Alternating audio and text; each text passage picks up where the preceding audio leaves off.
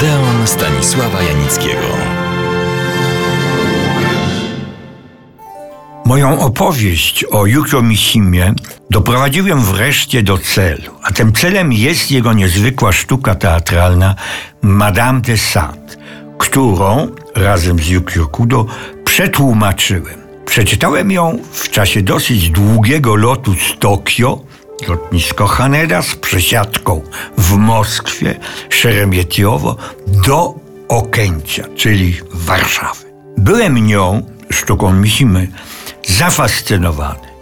Poza tym jej bohaterkami są wyłącznie kobiety, co jak się dowiedziałem jest ewenementem, bo dla aktorek w sztukach normalnych często nie ma miejsca.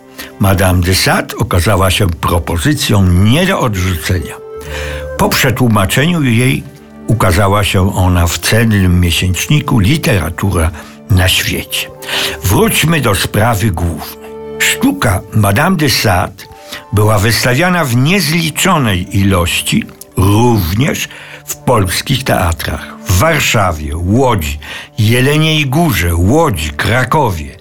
Telewizja zrealizowała swoją wersję i tak dalej. Skąd to zainteresowanie? Stąd, że jest to sztuka niezwykła, drążąca z zakamarki ludzkiej duszy i ciała, na przykładzie postaci Markiza de Sade, jego niezwykłych poglądów i życia. Akcja sztuki rozgrywa się w tej chwili, kiedy Marquis de Sade zwolniony zostaje z więzienia i wraca do właśnie do kogo? Głównymi bohaterkami są, można chyba tak powiedzieć, kobiety jego życia.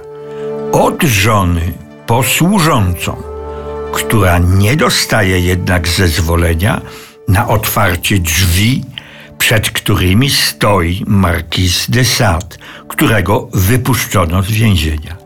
To wstrząsająca scena finałowa. Panie jego życia odwracają się od niego.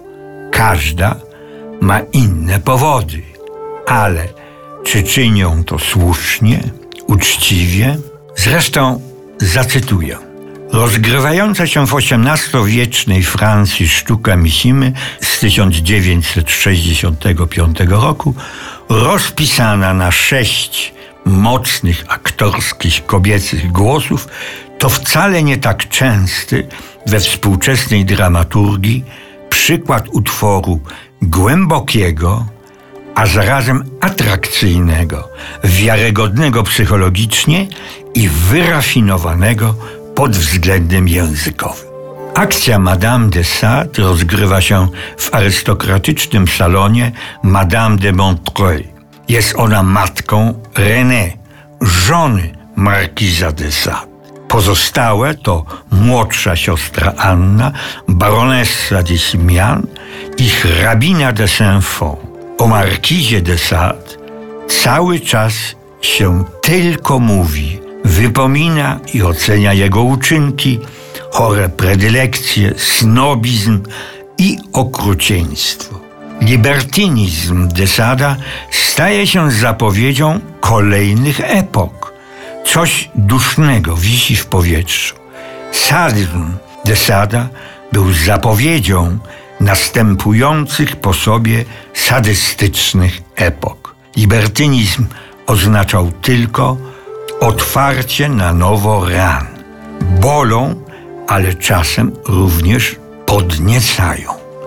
Kończę cytowanie mądrego tekstu. Dopowiem jeszcze tylko, że autor sztuki Madame de Sade, Yukio Mishima, niezależnie od jego poglądów politycznych, a właściwie światopoglądowych, był twórcą, autorem wielu niezwykłych, wspaniałych książek oraz wszak jesteśmy w filmowym Odeonie, zrealizował jeden, dosłownie, jeden film fabularny. Jego tytuł Yukoku. Powstał w 1966 roku. Jest to adaptacja jego opowiadania. Mishima był także współreżyserem i odtwórcą głównej roli. Oto krótko jego treść.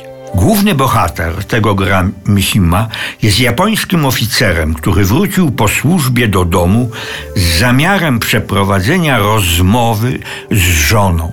Postanowił jej powiedzieć, że ma zamiar popełnić seppuku. Przypomnę, to tradycyjne samurajskie samobójstwo.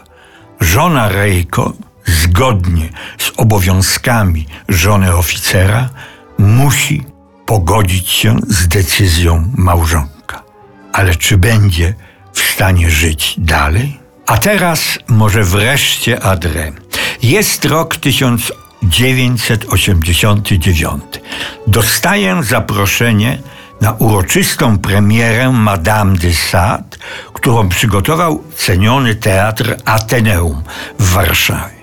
Niestety nie odbyła się ona ponieważ ciężko chora reżyserka i odtwórczyni ważnej roli Madame de Montreuil była ciężko i nieuleczalnie chora, co uniemożliwiło jej już występ na scenie.